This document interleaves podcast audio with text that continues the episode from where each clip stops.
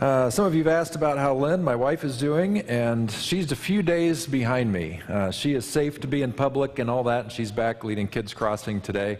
Uh, but she got it from me uh, after I was at a conference. I don't know if I got it at the conference or on the flight back, uh, but I'm sure that's where I picked it up. And so she's just trailing a little bit behind me. And both of our energies are not quite uh, where we hope they'll be. We're maybe running 75% or so. So today, in fact, I was supposed to. Um, give the uh, mic over to Will Nesbitt, uh, who's a crosswalker and uh, has something to say because I thought I was going to be at an annual meeting uh, this weekend for our region, um, Evergreen, part of our American Baptist region.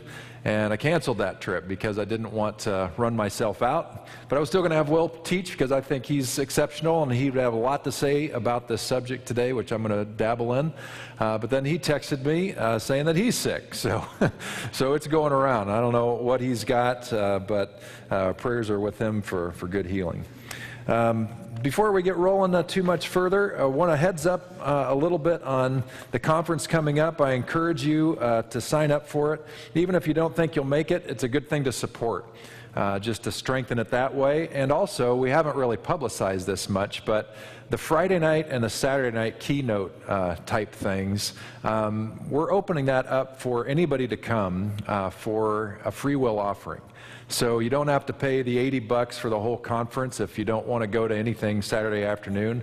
But the, the cool thing about Friday night and Saturday night is Friday night you're hearing from Tom Oord, uh, who was world-renowned uh, lecturer on subjects of open and relational theology. I've taught two of his books here.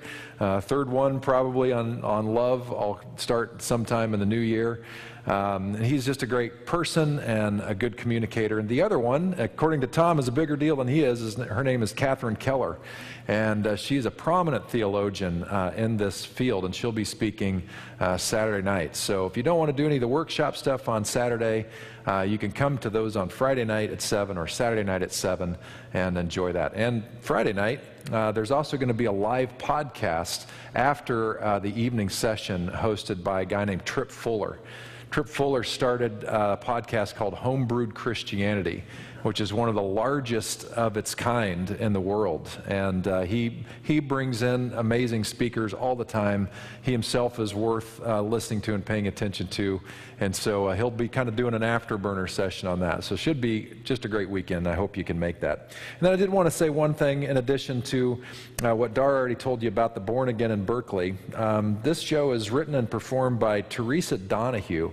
And I found out about this uh, at the conference I was at where I was gifted with COVID and found out that uh, Teresa Donahue is an actor uh, here in the Bay Area and uh, has done a range of work. Um, and she basically is telling her story. Uh, she grew up in Martinez, uh, became a Christian in a sort of megachurch type environment, and then started to experience the tensions that I talked about uh, last week. Uh, how the tensions of politics and religion and where that's taken things. And so it chronicles her experience with that. And so I've previewed the show, uh, watched it. Uh, one of our sister churches uh, featured it. And so I think you'll enjoy it. I think she's a good actor. Uh, it's well written, uh, it's clever, but personal, uh, has some deep, poignant things, um, but it's also clearly autobiographical. And so it's an opportunity to hear somebody tell their story. And that's how I hope you'll hear it. Uh, it's a great way to button up this series uh, that, that, I'm uh, doing right now called Do I Stay Christian? So before we get into that, uh, would you pray with me? And this prayer is going to be a little bit spoken and, and one little uh, song uh, that my mother taught me uh, many years ago. So would you pray with me? May the words of my mouth and the meditations of our hearts be acceptable in thy sight, O Lord, our rock and our Redeemer. May the words of my mouth and the meditations of our hearts be acceptable in thy sight. O Lord, our rock and our Redeemer. May the words of our mouths and the meditations of our hearts be acceptable in thy sight, O Lord. Amen.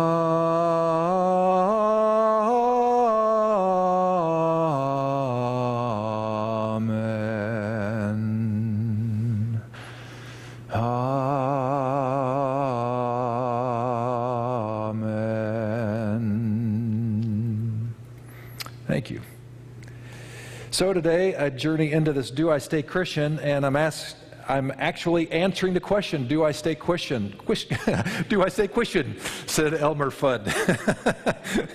and the answer for me is yes. And I want to talk to you about why uh, today. But first, let's recap um, where we've been so far. Because the question, do I stay Christian, is a very serious question uh, for many people. And these are just a beginning list of why people really categorically are leaving Christianity in ways that we have never seen before in our country's history. Uh, we are preceded in an evacuation from faith uh, that we've seen in other countries in Europe, and we always thought it would kind of we'd be special and different. But what we've seen, especially over the last 20 years, is shocking to any statistician to see what changes look like. Now, I told you last week in a way too long sermon that the peak of Christian activity in the United States was in the 1950s. And it was largely because of a growing response uh, that was politically involved, but it was largely in response to two massive things that were happening. Uh, one massive thing that was happening was Russia. Uh, Russia got nuclear armaments and they were willing to use them. And that was a new thing for us. And all of a sudden, we were now under threat, and we knew it. We were the, the big dog, and we knew that there was another big dog in the world who could pull that trigger. And so it created this massive uh, energy in the United States to be anti communist, which communism also uh, married itself to atheism. And so when that happened, another phenomenon happened here where we recognize, well, we're not communists, we're, we're a democracy, a republic, and we're Christian, doggone it. We, the, God is right there in our founding documents and is clearly evidenced in the founding of our country. So we are a God people. And these two things together coalesce to create incredible energy around the idea of being faithful. And so you had people from the leading marketing companies in the nation, Hollywood, the voices of every politician saying, if you're a good American, you're a person who believes in God. And we know that you're a good person who believes in God if you say so and if you attend church. My dad started his pastoral ministry at the end of this period of time. And he literally told me that in his first few churches, particularly one in suburban Kansas City, at that time it was the hot suburb to be in, and he would have executives flowing in and out of his church being relocated. And they were told in no uncertain terms by their company officials one of the first things you need to do when you move into town is find a church and join it. Can you imagine that dynamic happening today? It's unbelievable. That has never happened uh, when you have these kinds of forces coming in together. Well, since then, it has dropped off first to the more normative amounts of people, because before that massive spike, uh, things were pretty steady in our history. Regardless of what we think in terms of our own religiosity, it stayed kind of at a normal level for a long time until it peaked, and then it started to go back down to those normal uh, levels uh, just about two, three decades ago. But in the last two decades, it's plummeted. And people are not only leaving the church, they're leaving Christianity. And they're leaving Christianity because the loudest voice in Christianity has painted the problems that we're seeing up here as Christianity. Some of these things, anyway. So they wonder about Christianity's death toll. And I recounted that about a month ago that if we look back through Christians' Christianity's history as a whole, we have Christian people who are saying in no uncertain terms that it is okay to treat other people as inhuman. Started first in the Catholic Church, the Pope himself is saying this is okay to do, and then later on, Protestants um, did it on their own. Uh, the United Kingdom felt empowered to go and uh, enslave uh, whoever they could find in the world. They became the world superpower in its day because they felt like they had God's blessing to do so. We did the same thing in our own nation, looking down at other people as literally subhuman, not equals, and therefore have the right to push them out and treat them however we want. The death toll, the blood on Christianity's hands historically is, is shocking uh, and deeply humbling and sobering. There's also Christianity's rigidity toward dissent. it's, it's, predictable. It is predictable that if you look through history, Christian history and development, from challenging orthodoxy to talking about science, to even just raising good questions, the first and strongest response that the collective body of Christianity says whenever a good question is raised is no, and be quiet, and don't ask those kinds of questions. And if you keep asking those kinds of questions, there's going to be hell to pay. And so, literally, uh, you know, over the centuries, people have been beaten, they've been imprisoned, they've been tortured, and they've been killed just for saying things out loud that you and I today now look at and say, well, it's obvious they were right. But it seems like the church has always been on the slow side in their protecting and their protectionism. Uh, Christianity is bibliolatry. What that means is, and I fully agree with this, that we worship the Bible perhaps more than we worship the God that the Bible talks about. We have made it sacred. We have made it the holy cow. And as such, we have made it impossible to challenge. The ideas of taking the Bible literally cover to cover, the ideas that it is inerrant and infallible is nonsense according to the Bible and the rabbis who studied it long before it was given to us. So the idea that we have made this a sacrosanct idea is utterly historically ridiculous and is, has no foundation.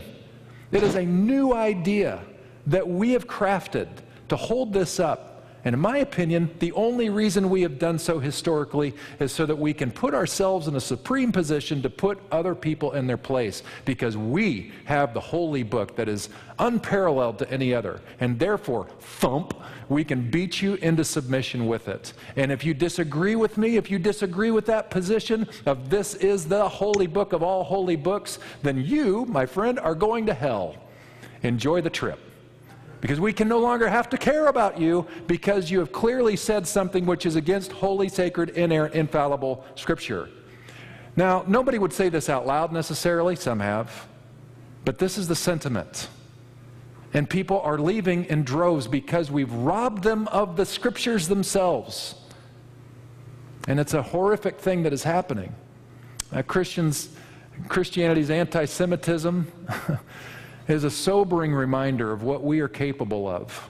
That even though we can say with our lips that we believe in Jesus, we follow Jesus, we agree with the way of Jesus, which is peace loving, we know through history, Hitler being the greatest example, and Nazism the greatest example, and the most horrific example, that even loving people have the capacity to turn and do horrific things to other human beings if the context is right uh, Christianity's political adultery, and I'm very specific with those terms.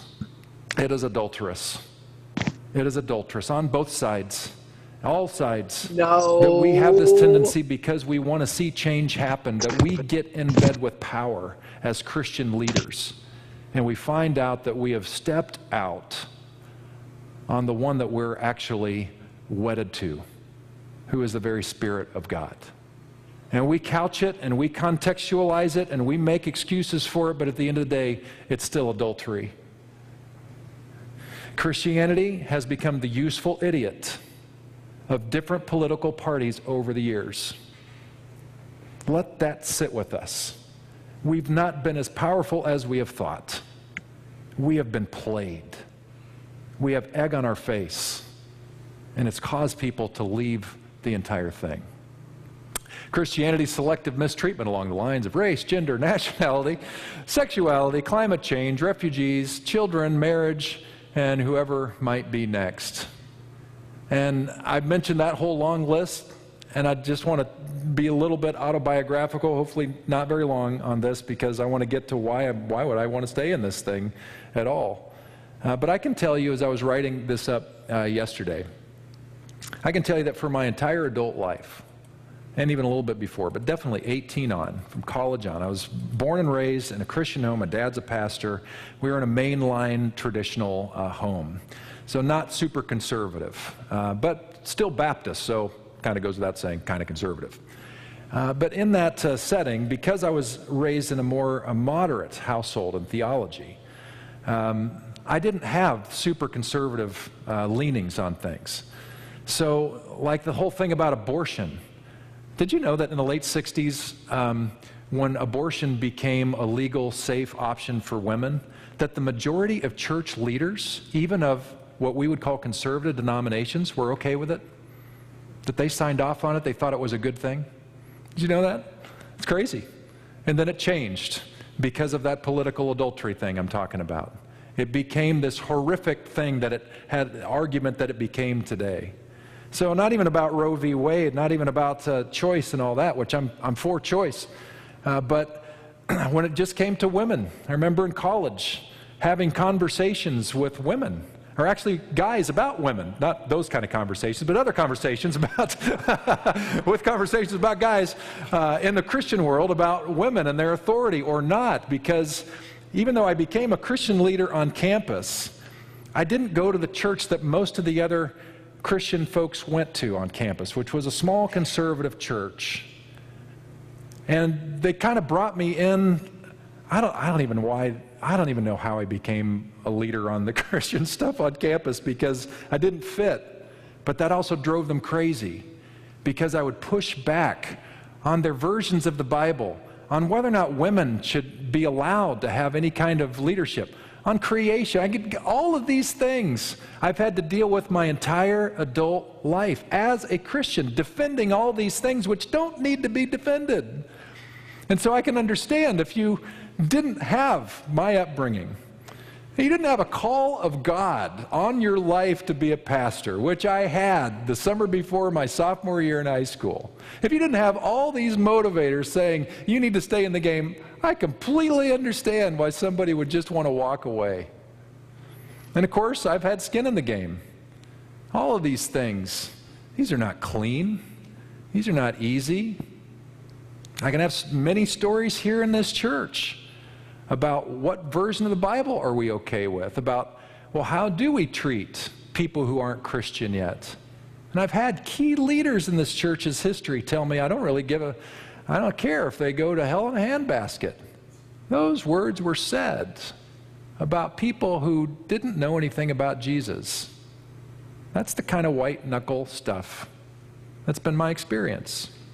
I remember losing another guy uh, because we were because I was uh, fully supportive of gender equality in the church. And he got so mad at me and eventually left. These are not pleasant little conversations in a text to say, hey, Jesus loves you, have a nice day. These are intense battles. I'm not exaggerating here.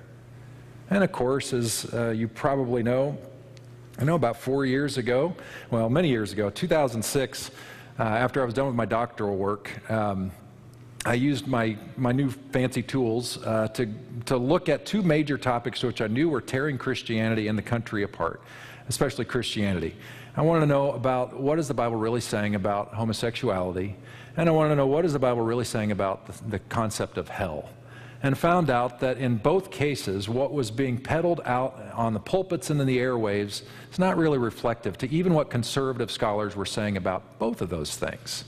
So I started murmuring about that back in 2006 and talked about it the first time publicly in 2009 and then again in 2014. In 2014, uh, talking about marriage equality and saying that I do not see any theological reason why God would not bless a same gender covenant uh, given how I understand uh, the fullness of the Bible and fullness of Scripture and what covenant was about and all these different things, I understand, um, you know, that caused some, caused a little kerfuffle. And it caused some problems within our denominational region that we were a part of at that time. But they chose to keep me in leadership. At that time, I'd probably been uh, five years or more um, in a pretty significant leadership role within growing healthy churches. Uh, leading all of the clusters of pastors uh, throughout Northern California. So I was telling people what books are we going to read, look, making sure that our pastors collectively were looking after. And it was a wonderful opportunity and a wonderful role. But when I let our executive minister know that I was going to marry a couple um, who was same gender, um, that was a deal breaker. And I was immediately fired, not only fired, but told uh, if you don't take your church out of uh, our region, I'll make sure that we vote you out, as we have done uh, with many churches in the past. Well, that's not easy stuff. And uh, that came with a price. That was deeply painful to have 20 years of ministry wiped out, to be excommunicated like that. That's not fun. Uh, to take the church out and move through that, uh, even though it became a pride point for us in many ways, it was still very difficult. And I just want to be really clear. Wah, wah, wah, Pastor Pete. I feel so sorry for you, you, you white male who's had to deal with so much trauma in your life. I understand that I'm hardly the victim here. That how, but my point is this that I, I have skin in the game. This, I have reason myself to not want to be a part of Christianity because of what Christianity has done to me. But here I am in my position. How much more for some of you? Women who've been told you don't have the right to be in certain roles within Christendom? Uh, some of you who are LGBTQ told you yourself, your person, is ungodly? I mean, we could go on and on and on. All of this is just to say, man, as, as McLaren said at the end of every chapter, the first 10 chapters of, of his book, in fact, where he says every time, that's a really good reason to, to reconsider the whole thing. I don't blame you if you go. I understand that. I understand that.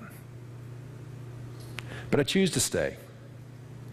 And the reason I choose to say um, is partly related to everything that McLaren says in the second third of his book, which starts up in the next slide.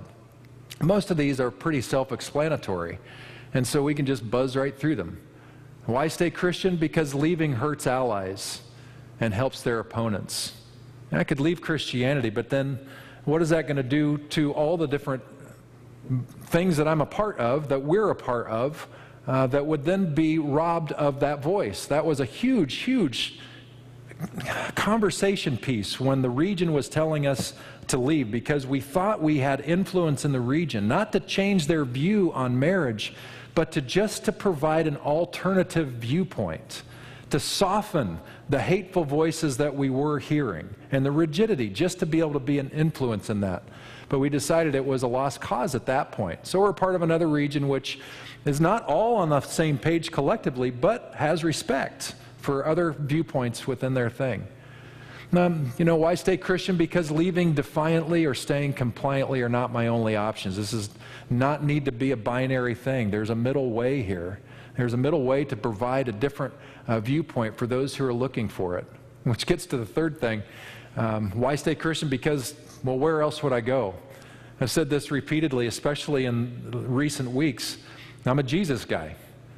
That's, that's who I resonate with.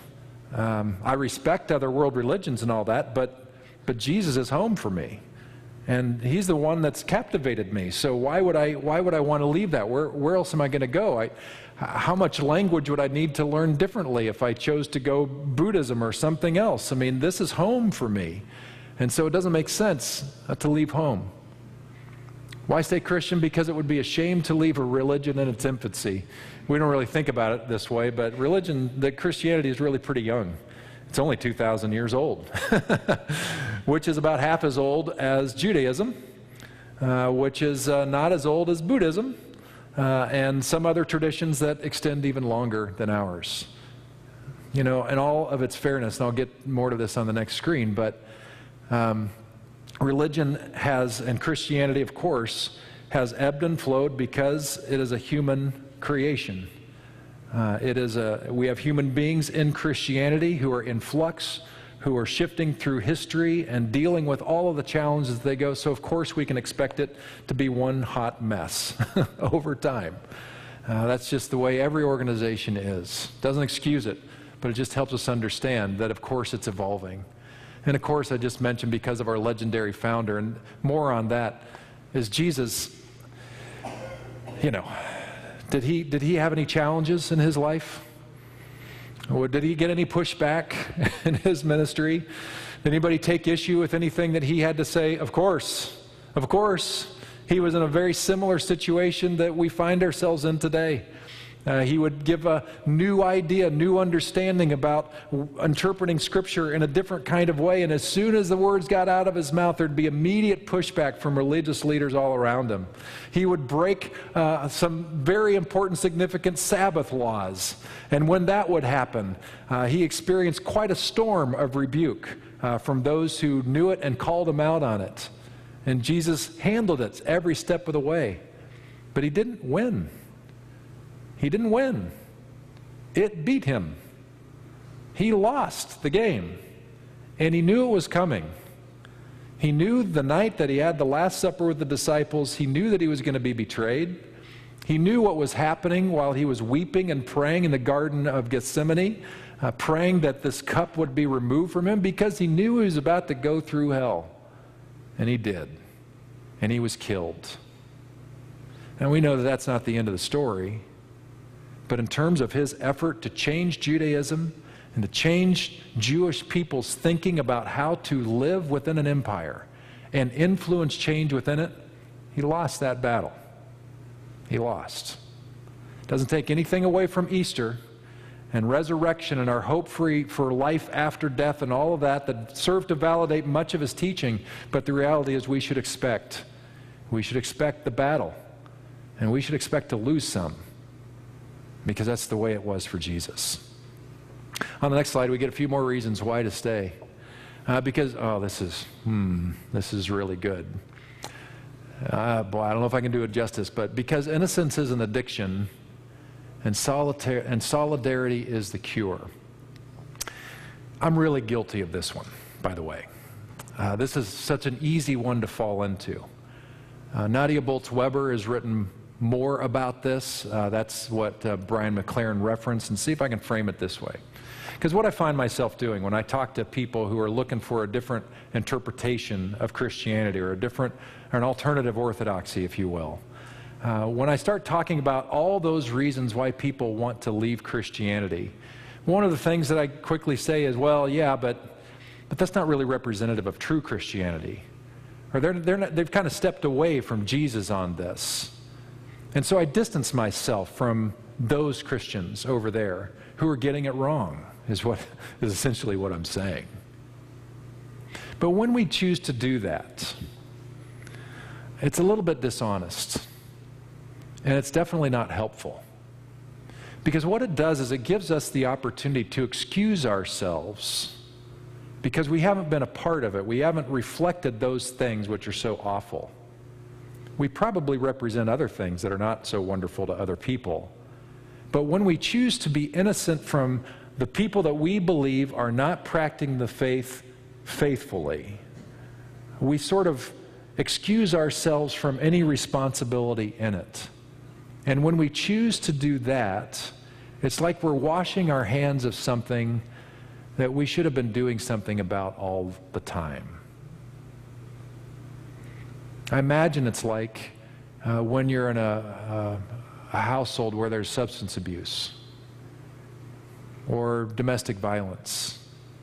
And there's a person uh, in the circle, and everybody knows there's abuse. They know it's a substance or physical abuse or sexual abuse or what have you. And there's somebody in the household who sees the problem and understand that that's going on. And they just sort of blame it all away on, well, that's that person. I really can't do anything about it.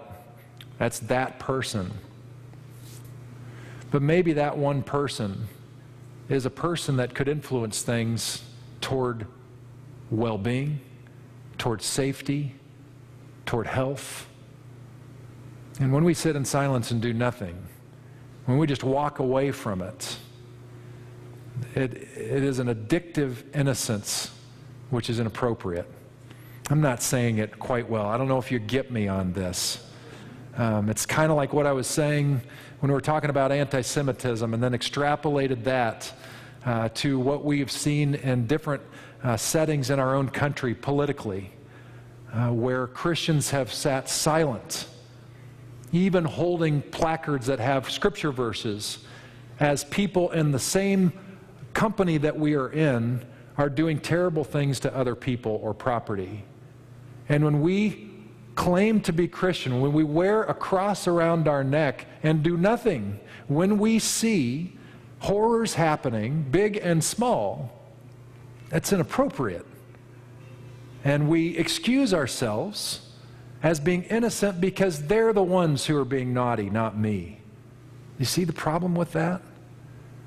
And the only way to fix it, according to McLaren and Nadia Bolz Weber, the only antidote to it is not to run away because that just feeds the addiction of wanting to be innocent. The only way to really deal with it is to be in it, to be a part of it. I was, um, the last week's uh, Center for Action and Contemplation, um, which I read every day in my inbox. Uh, they went over the eight core tenets or principles of their organization, and their last one uh, had to do with um, remaining humble and open. And so they tell their CAC staff to go be in different faith communities from time to time and hang out there a little while to understand different perspectives. Because when you understand different perspectives and you're in with them, they don't become the enemy out there. They don't become the other. They become one of you. They become human beings. And I think what's happened in Christianity is we have mirrored, parroted the political environment, which has gotten increasingly binary and in and out, is Christianity's done the same thing.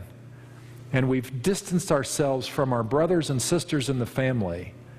And in so doing, we have kept ourselves from being able to understand the very human reality of the other voices. Now, McLaren talks about these things uh, a little bit more in, in, his chapter on this, and I recommend uh, reading it because he'll do more justice than I am.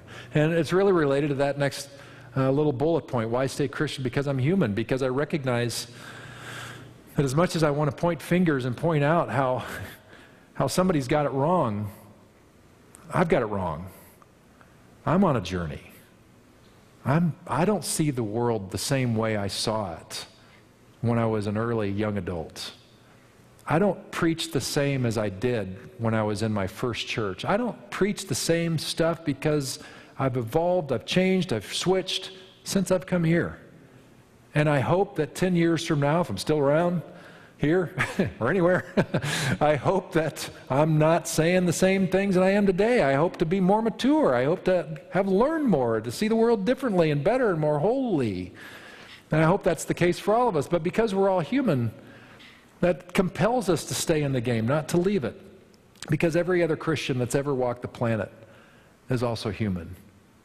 And that gets to the next thing because Christianity is changing, and it's changing for the worse and for the better because we are in context and we're in the United States context, which the political machine uh, is increasingly binary and increasingly uh, driven by fear. And don't you just love the commercials that we have every election cycle? I love this generalized one that's all about fear, fear, fear. you know, and watch out for every possible worst case scenario that is possible, and let that change your vote or, or whatever. Uh, when I was in Kansas in the summer. This was kind of funny because, as you probably caught in the news, uh, they had a, a referendum uh, in their state um, ballot, special election, uh, dealing with choice and abortion rights and this kind of a thing. And so the, the primary commercial that Lynn and I would hear as we're, we're watching uh, TV with her folks is, you don't want to be like California, do you? it was hilarious. I was like, well, it's not all that bad, really. You know, so anyway, uh, that's part of a flavor of where we are as a culture. And Christianity has followed suit. And it's damaging the whole, it's damaging our country where we don't listen to each other, we don't hear each other, uh, we, we push each other to the sides, and it's hurting us.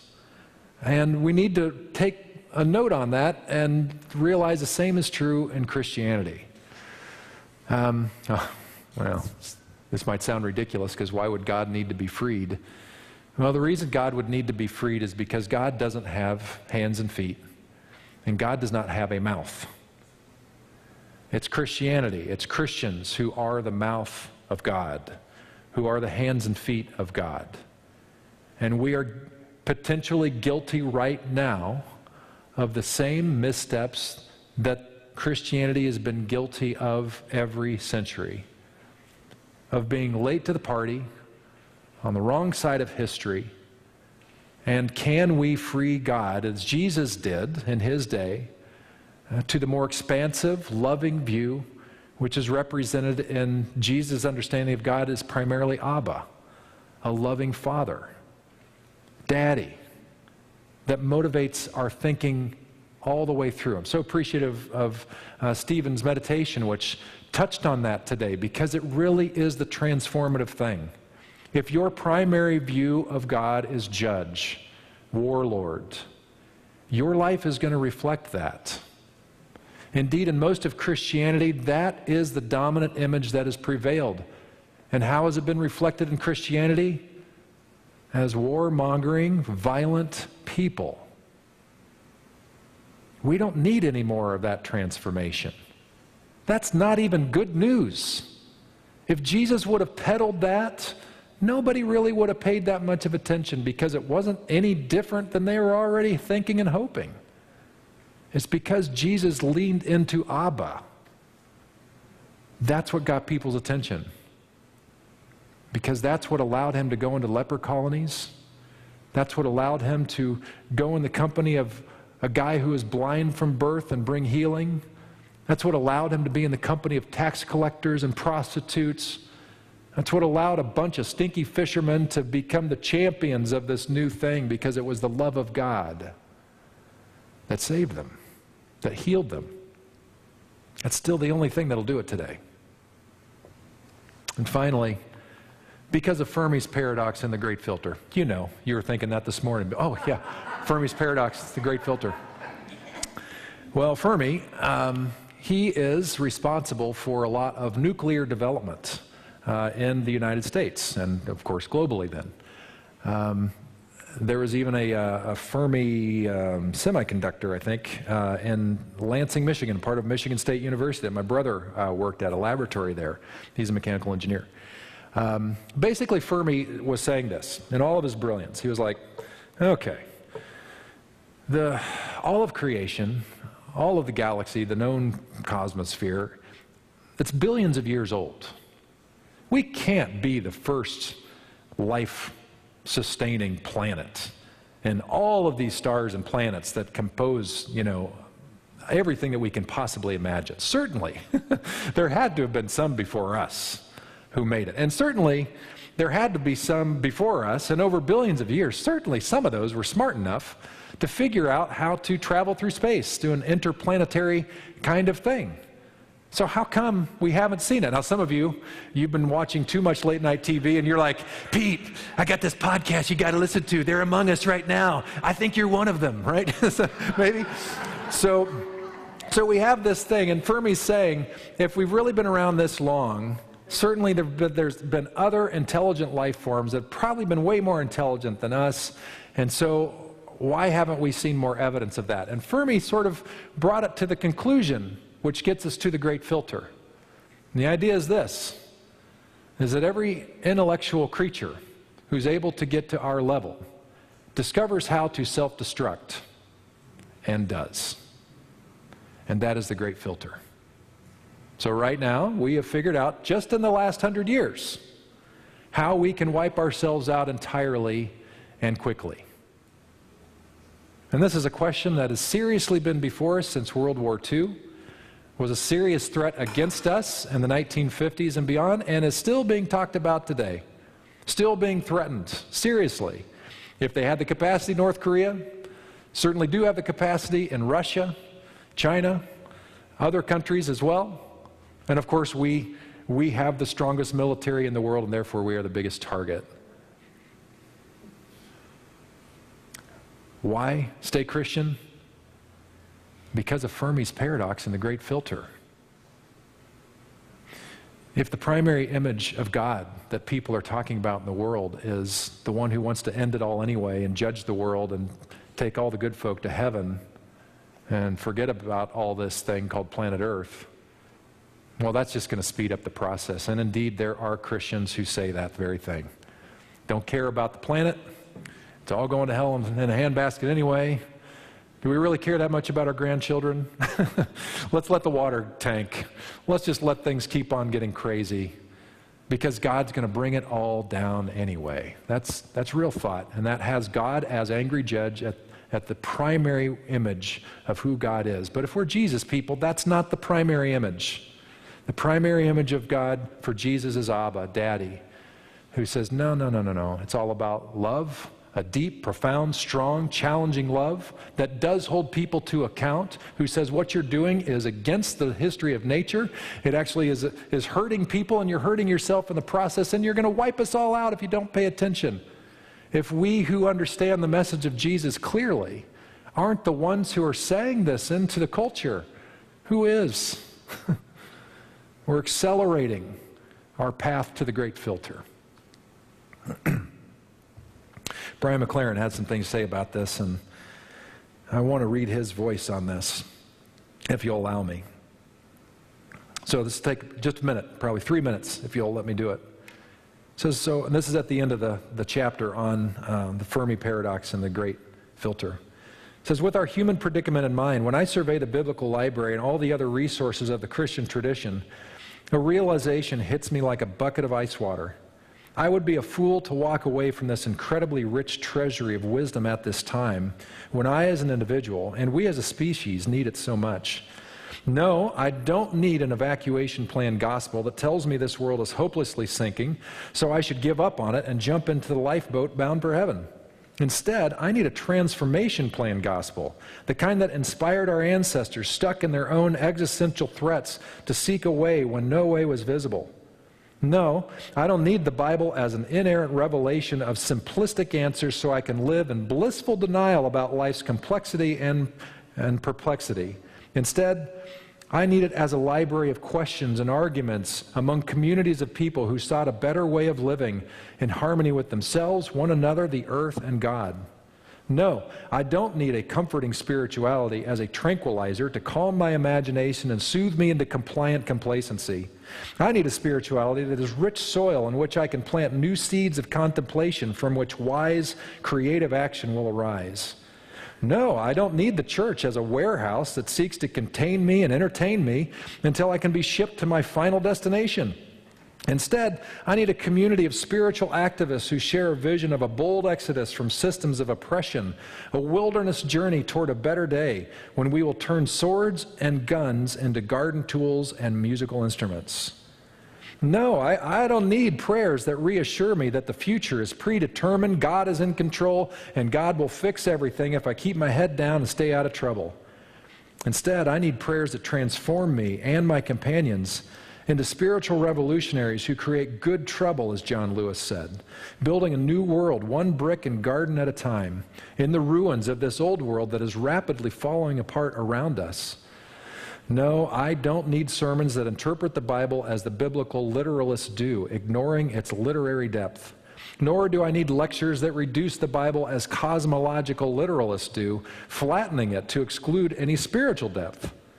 Instead, I need sermons that fulfill Catholic scholar John Haught's sage prescription, providing us not only with big history, but also with thick history.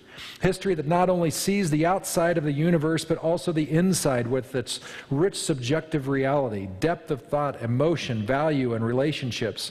What Teilhard de Chardin called the noosphere. No, I don't need a Jesus whose job is to police the gates of heaven, keeping out all who don't hold the correct beliefs. But I do need the Jesus whose life and message bring unique treasures to earth, treasures that I can share with people of every, every religion and no religion, just as I remain open to the unique treasures they offer me. No, I don't need a constricted Christian worldview that teaches me to see the world as a machine and God as the almighty engineer who created it and now tinkers with it. The striving I experience in the universe around me, the sense that the whole universe itself is filled with a spirit, or spirit, capital S, that is brooding, gestating, laboring, becoming, yearning, learning, reaching like plants growing toward light, like salmon leaping up, up rapids toward a life giving telos, or like lifeless planets undergoing metamorphosis from hot volcanic hells to Edens full of emerald rainforests and shimmering coral reefs. When the depths of the Christian tradition help me see the world in this way, I see politics striving for something above the state's ability to govern. I see economics striving for something above return on shareholder investment. I see science striving for something more than information. I even see religion striving for something more than full sanctuaries and overflowing offering plates. Yes, I could leave Christianity. But would I also leave my spiritual striving? What would be left? Rational analysis that convinces me that life is doomed and meaningless, that we'll never make it through the great filter? Desperate action that can too easily become the monster it is trying to fight? Yes, I could reject conventional Christian answers. But would I also reject the questions that have motivated the great Christian saints and sages? Questions that kept, keep me striving to grow as a human being? Might I be a truer Christian for striving with the questions that I would be, that I would be for accepting the answers? As I write these words, Pope Francis has convened a global gathering called the Economy of Francesco. The gathering was supposed to bring a few thousand people to Assisi, Italy, honoring the vision of St. Francis. But due to COVID, the gathering has moved online, which has made it accessible to all of us. And what McLaren talks about is in that manifesto, two different documents. Turns out the Pope is on the same page of wanting to have a better theology that tries to actually transform the world, mature the world, make it what it can be, based on an understanding of the love of God. There's a passage in Scripture which I want to briefly talk about just to bring this thing home for you and for me today.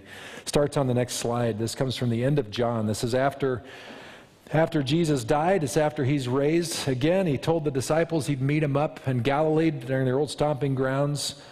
And so uh, the boys were out fishing, waiting for Jesus to show up. They couldn't catch anything. The little backstory. There's some schmo on the, on the shores uh, that says, Hey, did you catch anything? And they're like, No, didn't catch anything. And so the voice from the shore says, Well, try it one more time.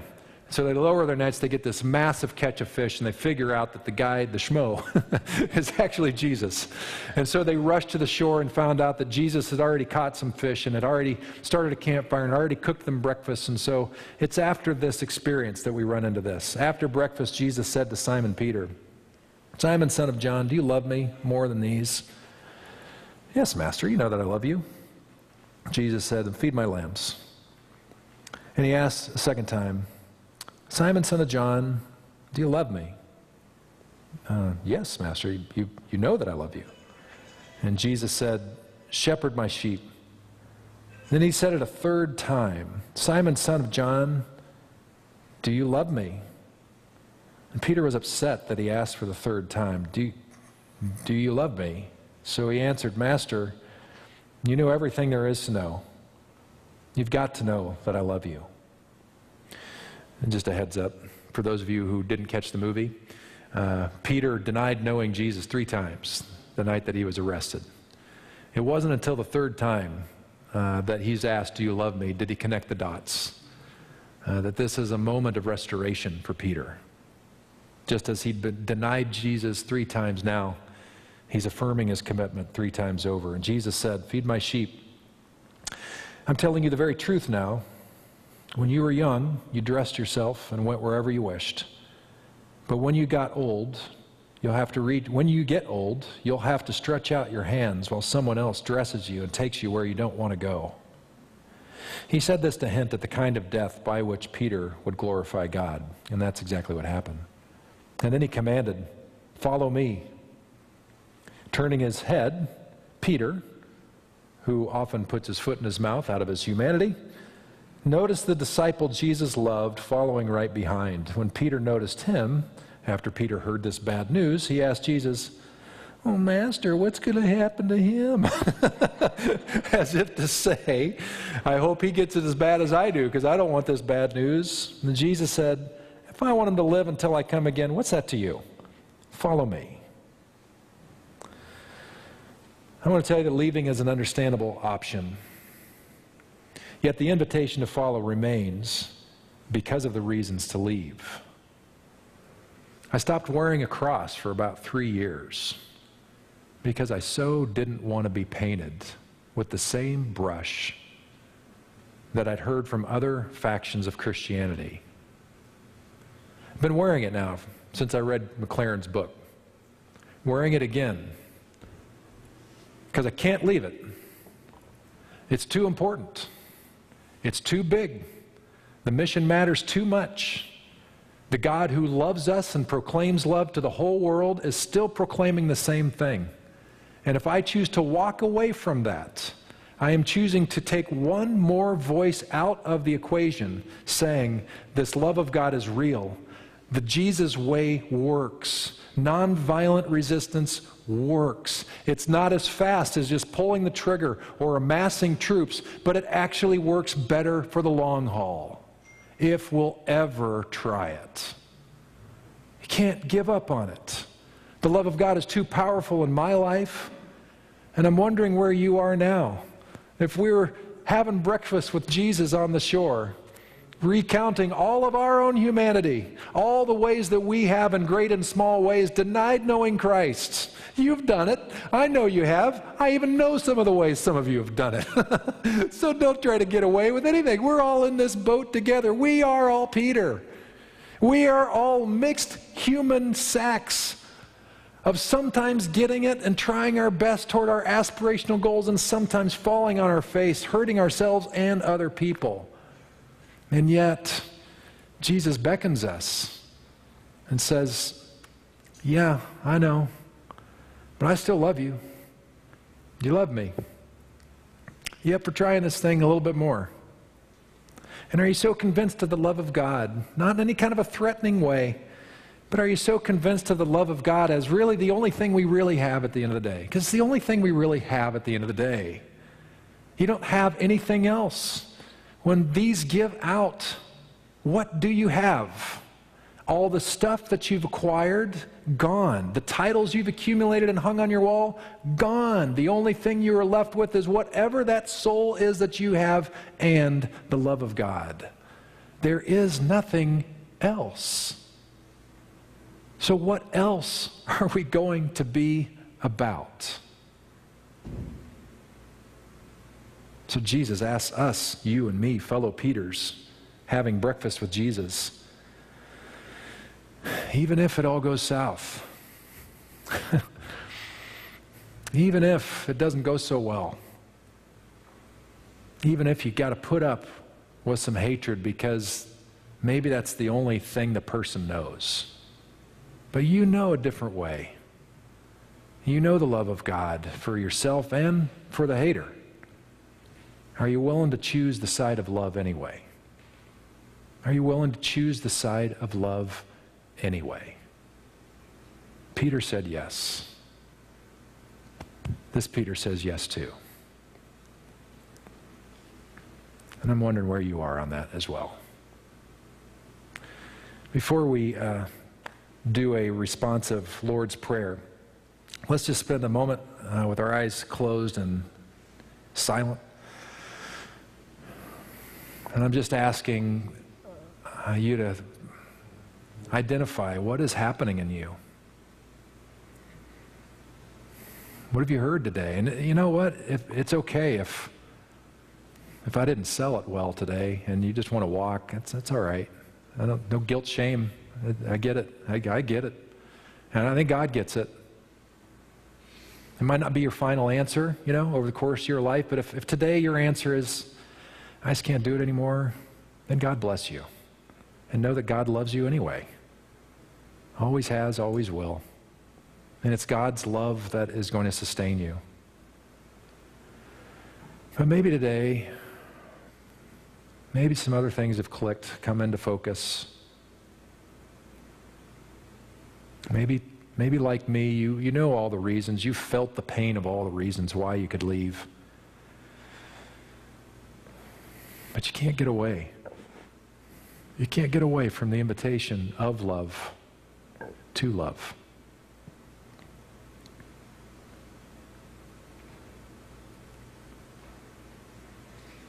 So, what are you about? Who are you about? Who are you? Who are you following?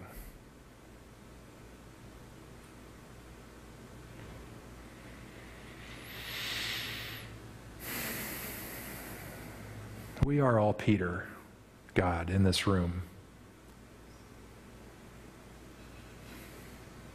Peter blew it a couple more times after this exchange, God.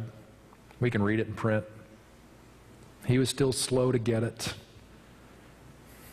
He was a mixed bag of being in the way, being slow to, to see things, and yet at the same time, he was also a champion of the changes that changed the world. That's who we are, God, and we sit here before you, knowing we don't deserve anything from you. And we need to say that not because we're worms and hated by you in any way. You love us. That's clear from the very first chapter of the Bible. You look at us and or you just celebrate human beings? But we need to say we don't deserve it because we feel like we earn everything in our life. And in our culture, we believe in transaction. And we need to say to you, we know, we know we don't deserve your love. We can't earn it. We just are. May your love of us, God, heal us of transactional thinking Heal us of the limiting views we've placed on you that has, has limited your voice in us and in anybody we speak to about you. Strengthen us for what lies ahead. Be it good or bad, may we ground ourselves and found ourselves on your never changing, reckless love. Because that's all there is.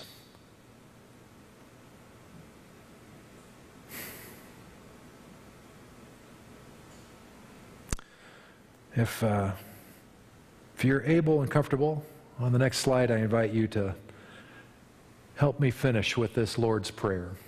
I'll do the part that Jesus taught his disciples, and you guys can do the interpretation of it. Our Father who art in heaven, hallowed be thy name. Thy kingdom come, thy will be done on earth as it is in heaven.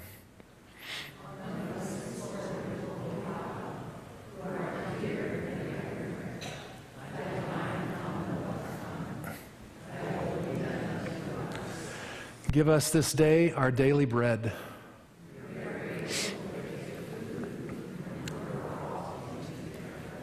Forgive us our trespasses as we forgive those who trespass against us.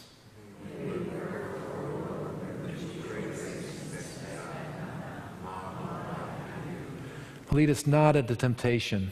Deliver us from evil. Strengthen us for the work we're called to embrace. Amen. May it be so. Thank you for coming today. Thank you for missing the first half of the Niners game today. Pray for the Chiefs today. Have a great week, and we'll see you here next week.